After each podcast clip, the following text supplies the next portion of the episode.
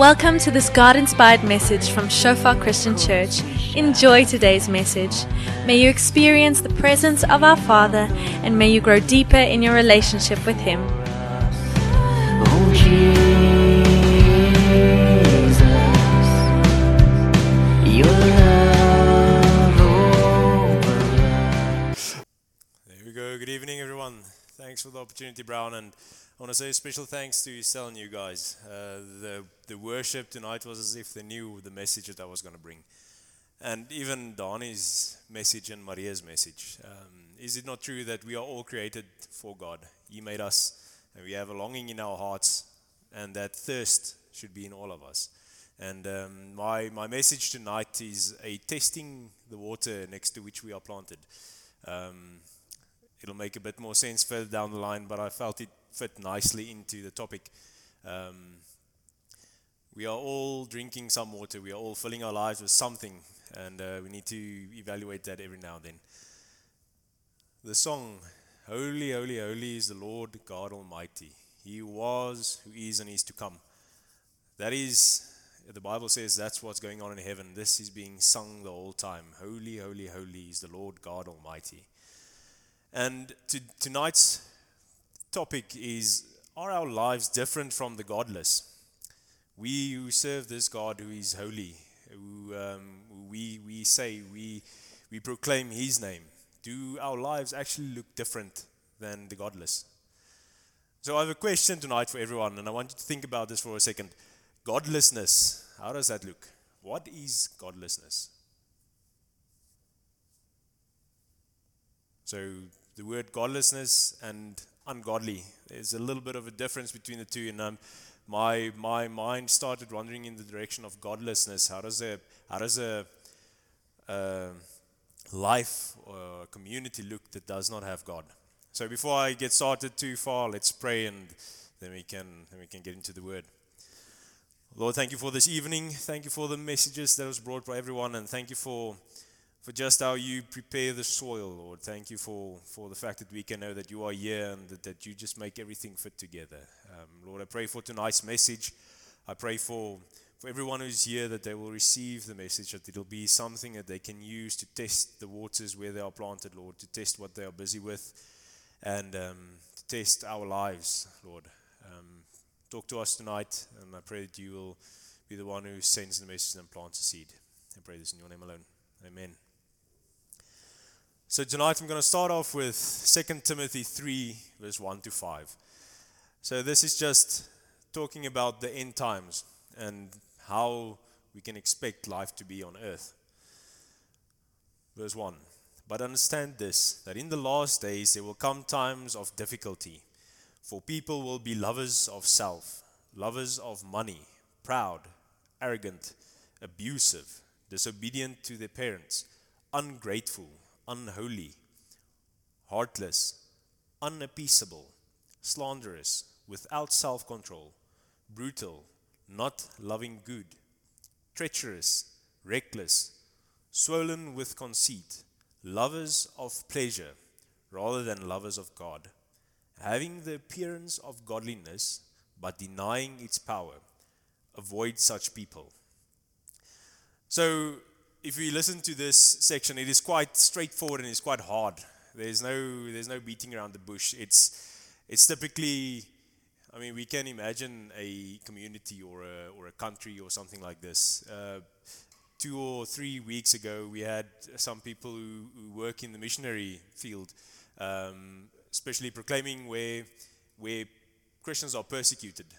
And I think if we read this in terms of godlessness, that is, that is more or less a picture that we get, right?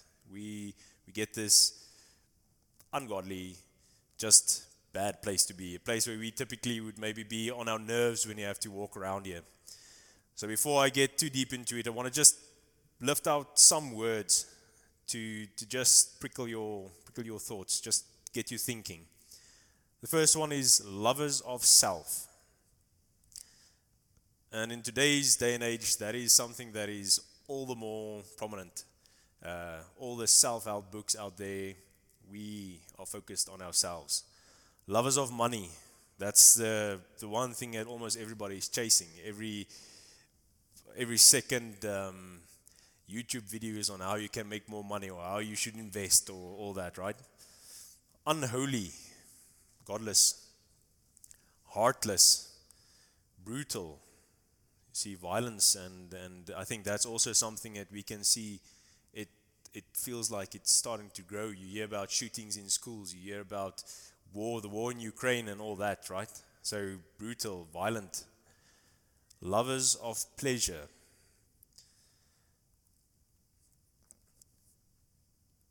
So tonight, I want to take our focus in three areas, three types or three, let's call it orientations or, or yeah, let's call it types. Three types of godlessness.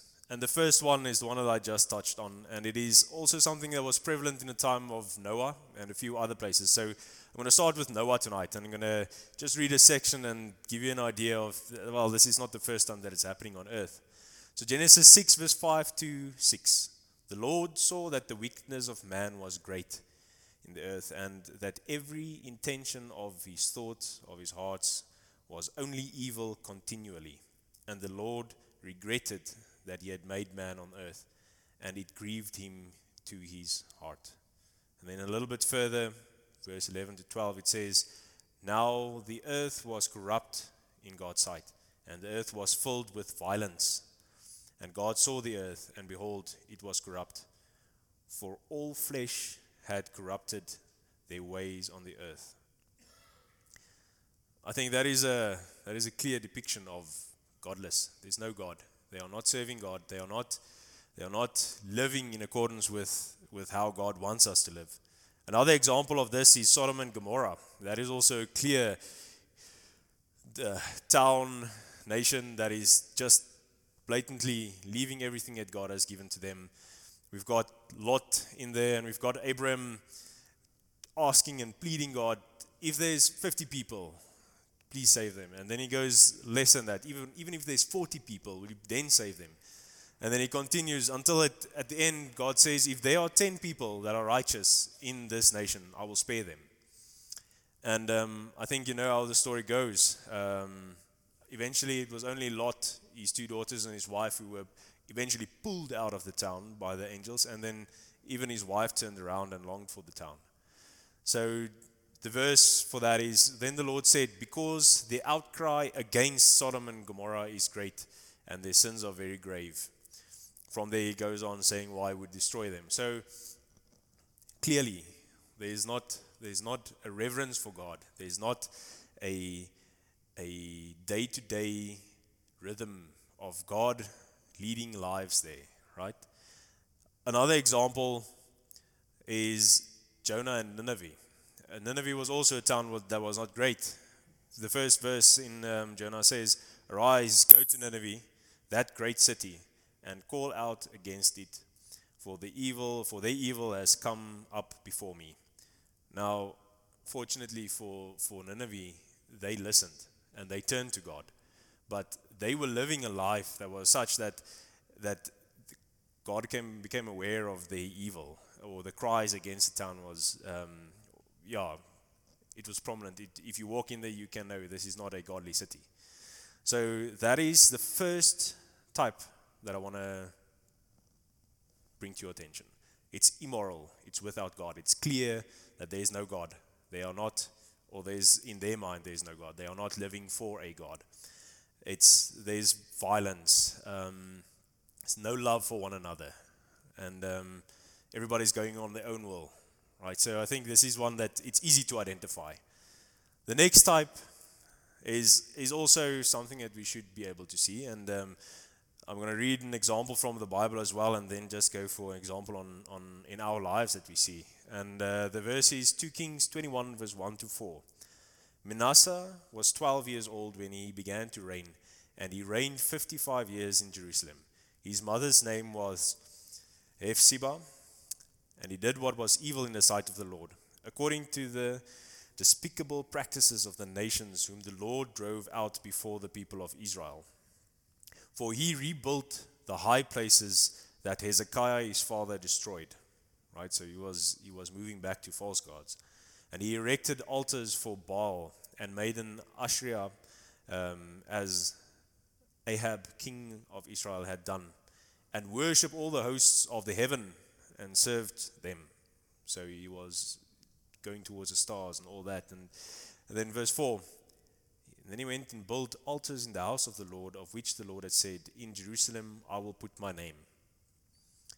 So this is, a, this is an example of uh, different gods, false gods. Baal, um, the, the Asherah tower was to a goddess. It was, it was monuments that they put up for, for um, for this goddess, and, and they were totally focused and going towards places that we are not supposed to go, and, and where we, his father broke them down and he built it up again. And on earth, we also have we have a few um, religions that are prominent, that are on the same route, serving a false god, like Islam is one of it. Um, so you, if you say godless, it almost feels like yeah, they, they are serving a god, they are serving the wrong god. But how does that relationship look? How does their lives look? So, one thing that I want to emphasize is if you see a person who believes in, in the Islam religion, you know it. They live it out. They, um, it's, it's visible in their lives, right? So they, you, can, you can see it. Um, some of the more extremist groups, they are, they are known for violence against Christians, uh, against um, other people that go against their will. So again, it's, it's something that they do in the name of their God, but it's again against the will of, of God. Um, they, yeah, there's no doubt. You, you know, you know someone is serving, serving um, Allah. Buddhism is another example. Now, this one is a bit more, let's call it morally acceptable in, in cultures around the world because if you look at their lives, they focus on peace and they focus on balance and they just want to have care for everyone and, and they are not aggressive towards other people. Um, I think media and the world today are, are putting them on a pedestal for their peace and all the good work that they do. But once again, they are serving an incorrect God. They have no hope for uh, the hope that we have, the grace that we have received. They, they might come back and have another chance. They don't know. It's very uncertain. So so, once again, it is also someone that you will notice. You will see that they are living this life. They are living a life of peace and they are living, they are living morally good in, in, in the world standards. A next example is Hinduism. Many gods. Any, anything goes. You'll see that sometimes Hindus even accept Jesus because it's just another God. But they are not focused on God Almighty, the only God. Um, they are also quite visible. You can you you they wear things that you can identify them as. You can, you, I mean, you can pick them out. You can see every now and then there's a festival for one of their gods, and you can see it. You know it. It's it's prominent in their lives. So. And, and to a certain extent, I, I think we, we need to ask ourselves a question. Are we, as disciples of Jesus, in a world where Christianity is being watered down, are we, are we living a life like these people that is, that is clear that we are serving God? Do we, do we treat other people with love? Do we treat our bosses and, and work for them as we should in such a way that we are identified as God fearing Christians? So that is the second point false gods, wrong gods, that is. Um, yeah, it's a deity in the religion. The third point that I want to make, um, or the third type of godlessness, it's we get a, a, taste of it in Revelations 3, verse 15 to 17. Um, and I'll elaborate on it now. So, verse 15 I know your works, you are neither cold nor hot. Would you, um, would that you were either cold or hot? So, because you, were, you are lukewarm, and neither hot nor cold. I will spit you out of my mouth. For you say, and this is the important part, you say, I am rich, I have prospered, I need nothing, not realizing that you are wretched, pitiable, poor, blind, and naked. And and this is where this is where we start looking at a group of people that are focusing on their security in what they have, right? So, so no religion. They are living, they are living a morally acceptable good life, but there's no, there's no religion. When I was doing my my research, I, I actually came came on a or I came to a um, what do you call it a uh, uh, article. Thanks, an article where where they said is a nation that is without religion doomed in terms of it's going to be morally corrupt, violent. It's just going to fall apart. And the writer of the article was not necessarily a Christian because they, they turned to Sweden and Denmark as an example. They said it's, it's two of the countries with the lowest religion rates, but they have the, some of the least workless rates, some of the least homeless um, numbers, very little violence, um, very little crimes, theft, and all that. So, so, so the article they try to turn it in such a way that look at these people, they can actually they can make it work. They don't need religion. And then they, they also went on and said, look at this country and that country, they've got religion and there's war and this and that. So, but digging further, I found that Denmark and Sweden were some of the first nations that approved same sex um, partners to be registered. And then a little bit later, they were so, again some of the first countries that approved gay marriages. So, in the eyes of the world, they are morally correct, right? They are not violent against each other, they are not stealing, they are not um, blatantly corrupt, but there are sins that they are busy with that is not in line with God and the will of God. So, things like, for you say, I'm rich, I have prospered, I need nothing. This is typically the thinking of, of a nation that has become self reliant. Um, fortunately for them at that time, there's no war, there's no uh, blatant violence or anything. And it, it goes again to the, the part in uh, First Timothy, it's up there as well. Lovers of pleasure rather than lovers of God. Having the appearance of godliness, but denying its power. So they appear to be good people. They appear to be uh, acceptable to everyone around them, and there's nothing wrong with them. But if you go to the to the roots, like Maria mentioned, if you look at the roots, there's they are lacking completely the point of the fact for for why we are here on earth. So something I want to I want to take this now to us as Christians. This specific morally morally correct, but not religious, and um, and I want to focus on some things that we bring into our lives often, that that starts moving us away from where our focus should be. And that is, let's call it earthly idols. Money, we are, we are chasing money. Um, we often end up focusing all our energy on money. Uh, something like comfort. If you spend your whole day trying to make yourself as comfortable as possible, um, I mean, let's take an example. Someone asks you to, to come and share the word or, or just maybe do something where you are taken out of your comfort zone. We easily think of excuses, right? So we are, we are putting our comfort first. Uh, pleasure, lovers of pleasure. Um, are we always striving for something fun to do, something that makes me feel good, right? Then there are some controversial ones. Work, for instance. Work can be an idol. And it's, it's again something that is morally praised. People say it's good if you are a hard worker. I, I haven't heard anyone that says, that guy's a hard worker, he's a terrible man. It just doesn't happen, right? So, so morally, we don't think like that.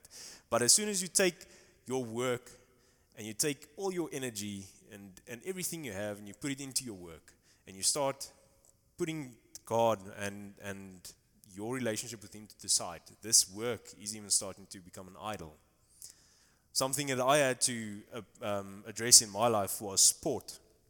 And on more than one occasion, it, it has happened in my life. So I, I had to get a hiding for this, but in the end, it's something that I had to learn. It is I, I started getting so I want to get better and better and better. So I started spending more and more time. I would I would wake up early to train and then after work I cannot wait to go train again. So you're constantly chasing this progress. You're constantly chasing this this sport and it completely started moving God to the side of my life. So that, that sport became an idol, and it's something that I had to address. It's, it's the wrong water that I was tapping into. Then the last, the last idol I want to make an example of is even church can sometimes be an idol. If we, if we started, start focusing so much on everything that must happen, and, and this morning Silna actually had a good example. She said, we must be careful to miss people and focus so hard on everything running smoothly. So, so it's again, it's a, it's, it's something that can, that can easily be, be, it can easily blind us to start moving us away from God. You're so involved in church that at the end of the day, you are tired. You don't want to go to church. You were there the whole of last week. I'm not going today. It's moving you away from God. So, the three examples immoral without God. First one that we spoke about. Second one, false gods. And then no religion but moral. Um, and I kind of tag the, the worldly idols or some things that we do to, to the last one, right? So, to summarize, godlessness. What does it mean? What does the dictionary say about it? It's without God, without faith in God, or godless. But we, we know the truth. We are, we are fortunate enough to know that God is. He's holy. He's, he's um, the one who was, who is, and is to come. And so I want to move away from what does this godlessness look like and move to an example. I want to, want to look at Daniel's life. Um, but before I get there, this is why this is important, this verse here. And you shall love the Lord your God with all your heart, and with all your soul, and with all your mind, and with all your strength. So if you take this verse to all the points and all the idols that I listed before, it makes sense, right? If if I spend all my strength in sport and it and I don't spend it on God and I, or I or I lose balance there, it's not good. I'm not serving God with all my strength. Or if all my mind goes to my work and I'm constantly thinking about my work, I'm sitting in church and I'm I'm, I'm worried about something at work. It's taking away from God, right? So so keep this in mind. This is this is why our view and how we approach God and how we place Him in our lives is important because He says this is the and, and this is the the place in the Bible where, where Jesus was asked, What is the most important command? And this was his response. He said, You shall love the Lord your God with all your heart and with all your soul, with all your mind and with all your strength. So, the example Daniel and his friends. So, I think everybody is more or less familiar with Daniel and his friends, but um, just to just to give you some background, at this point in this this verse where it comes from, it's where Daniel goes to the lion's den. Uh, after after Daniel's service, the king actually he realized when and he saw how how Daniel's devotion to God bore fruit in his life. Right, so so he actually had a good relationship with Daniel, and he became more and more responsible in the in the country, and he um, he surpassed most of the leaders in the country there, but this this made them mad. This made them jealous. They wanted to they wanted to get Daniel and um, get him out of the way. So listen what they what they said about Daniel. Daniel six verse four b to five. But they could not find they could find no ground for complaint or any fault, because he was faithful, and no error or fault was found in him.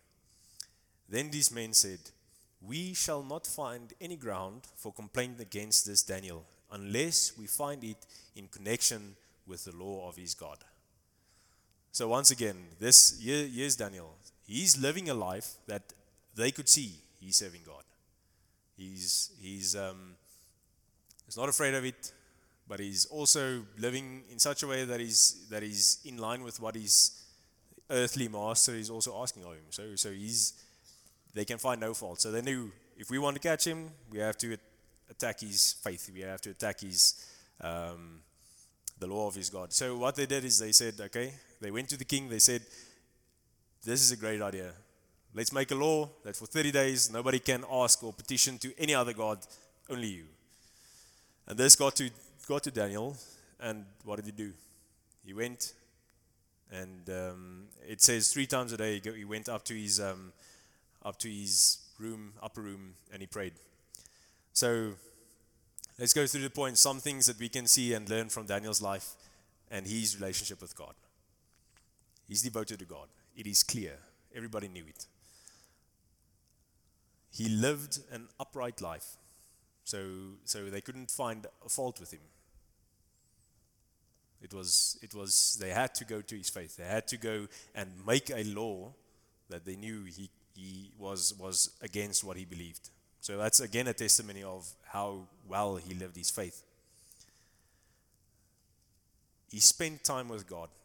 And this is, this is a, a point where I think we as Christians are attacked still today. So, so they went and they made a law that limits his interaction with God. He, he deemed it important enough to continue, but what do we do? What do we do with these idols in our lives? Do we say, I need to wake up early today to finish this project for work and, and move it uh, out of the way? and move God out of the way. So this is this is typically an area where we are still attacked today. Just like Daniel was by the people, the devil is attacking us, trying to take our our effort and our time away from God, destroying our relationship with God. But Daniel, he spent time with God. And what is important in that section is um, there's a sentence. It says, just as he had done before. It again talks, it talks to his constant going to God. It's, it's not a, it's not a, oh shucks, they made this law, they are focusing and they're trying to get me, I need to go to God now. And now you have to dust off your Bible, you have to, um, you feel this wall be in front of you because you haven't spent time with God. No, it's, this, is a, this is an example of continually being in a relationship with God. And I, I know in my life this is a place where I've, I've also been attacked a lot um, focusing on other things, not spending time with God until something comes along, and then then you your your life gets shaken a bit. The fourth point that I want to make: he had faith that God was in control, and this is a this is an important thing that we we as Christians can take and hold fast to, that that other religions lack, that godlessness falls short on, and um, even other idols cannot fulfill. God is in control. Daniel had faith that God is in control. So he had faith to such an extent that when the king eventually he couldn't he couldn't find a way out of this because the way that they had the laws at that time it was written that in such a way that the king couldn't even pull it back. So eventually he had to he had to throw Daniel in the lion's den. But before he did, the king said to Daniel, I really hope that your God can save you out of this situation. So his, his three friends, they were spared from the oven. And um, he, Daniel lived a life that was such that the king knew that his God is powerful. And he said, I hope that your God saves you out of this situation and spares your life. The next morning, the king, he couldn't wait to get up. As soon as the light was out or the sun was up, he ran, shouted, and sure enough, Daniel was still there. So Daniel had faith that God is in control to such an extent, even that someone else started having faith in God's control, in God's sovereignty.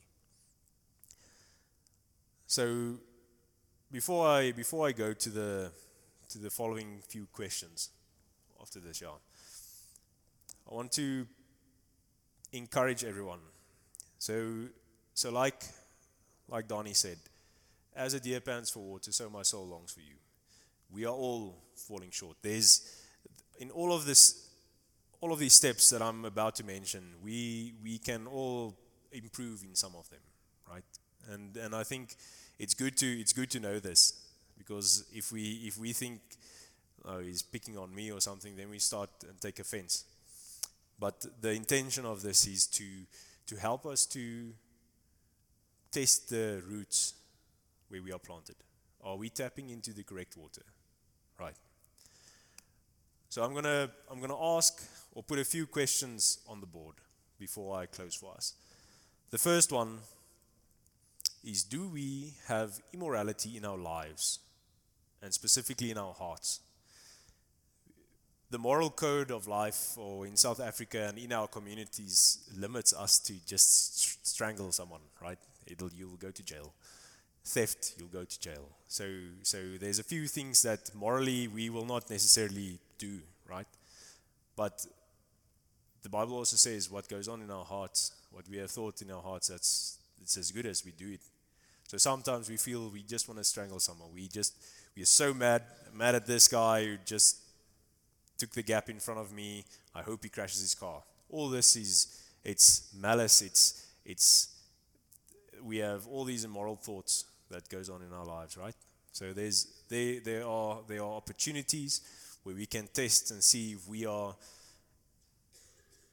if we are guarding our hearts with the knowledge that there is an Almighty God present, right? The second question: Are there false idols taking the place of God? And and this is where the song that Estelle also the the second last song, "You Are My Everything." So I want you to think about this. Is God our everything? Do we prioritize Him in our lives? Um, are there other are there other false gods that are maybe taking precedence or that are that we that we give more time to than we than we should? That's a difficult one. The third one. Are there things in our lives that are acceptable to the world but not to God? It's a it's a one of those questions taking me back to Denmark and Sweden. There's a lot of there's a lot of sexual conduct that is acceptable in the in the eyes of the world. If you just look at most of the most of the TV shows out there, there's there's a norm that is that is directly against what God says, what He wants from us. So, are there things in our lives that the people around us, nobody's going to call us out on it, but we know in our hearts that this is against God's will for us? Right. The fourth one Are we devoted? Are we devoted to God to such an extent that someone else can see in our lives that is a God fearing Christian? There's something different in his life. Um, like all the all the other religions that I mentioned, you can you can identify them in your surroundings. You can identify them. It's a and this one is almost I want to say a challenge that we try and live more and more in such a way that we can be identified as God-fearing Christians. And then the last one: Do we trust that God is in control? It's a again a question that that confronts us um, when we are facing difficulties. Do we trust that God is in control? Because if we if we look at God as an Almighty God, He was there, He is now, and He is to come. Then how can we how can we not believe that He's in control? So and it's and it's difficult. We had a discussion on this in our small group the other day, and and looking at bad things happening to people. How do you justify that for God being in control?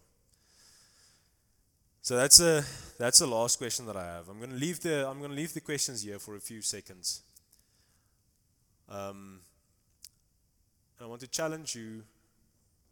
If if only picking one of it is something that we can make progress in our lives to become more like God, to to realize all the more that God is sovereign.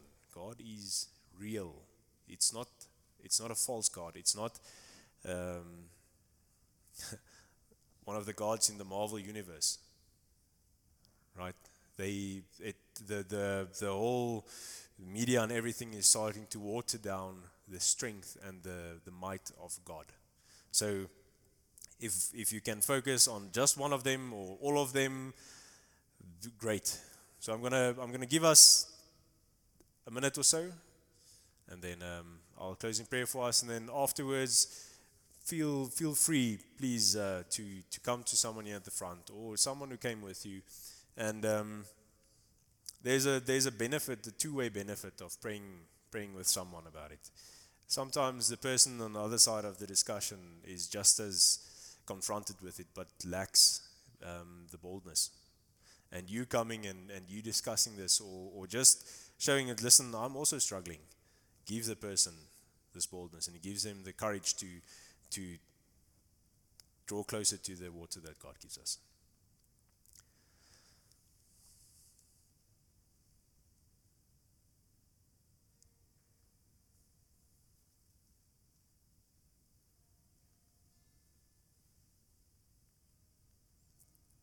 What are the things that are stealing your time from God? Is it maybe something that must be left completely, something that's immoral? Or is it something that must be rearranged in your life?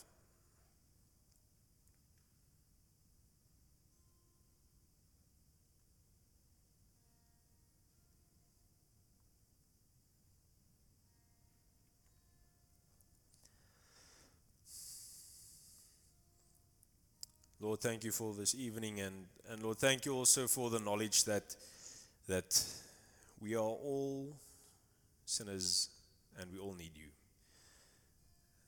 If we look at these questions, Lord, and the message that was brought tonight, I myself also know that there's work in every one of these topics. Um, we we will continually have to be sanctified while we are on earth to become more and more like you, God. I pray that, that the message that was brought tonight, even though it's confronting in certain areas in our lives, that it will be encouraging, Lord. That, that we are made aware of what's keeping us away from you and, and that we can address it, Lord. That we, can, that we can tap into the rich water that you planned for us. That we can quiet the thirst that we have for you, Lord. That we can build this relationship with the knowledge that you are a true God and, and that you are holy, Lord. I thank you also for the knowledge that you are in control, just as in, in Daniel's case, and just as his, as his friends also said before they were thrown in the, in the fiery oven, Lord. Our God can save us, and even if He doesn't, then we still will not forsake Him. Even if it's not His will to save us now, we still will not forsake Him giving a testimony to the fact that God is in control. Lord, thank you that you are in control. I pray for this evening, Lord, and I pray for this week that's ahead of us. I pray for Encounter 3. Lord, I pray for anyone who sits here tonight, maybe, that has a, a pressing issue, something that, that comes up in their mind, that makes their heart race, that, that they know they must deal with, Lord, that they've been suppressing for so many years pray that you will give them the boldness and the courage to join E3, Lord, to join Encounter 3, Lord. I want you to, to work in every person that is there, every facilitator, Lord. I, I pray your blessing over the week. And Lord, yeah, just just make your God godness, your your almighty power known. Lord, I pray you'll bless everyone this evening further and be with everyone in this week. Ahead pray this in your name alone.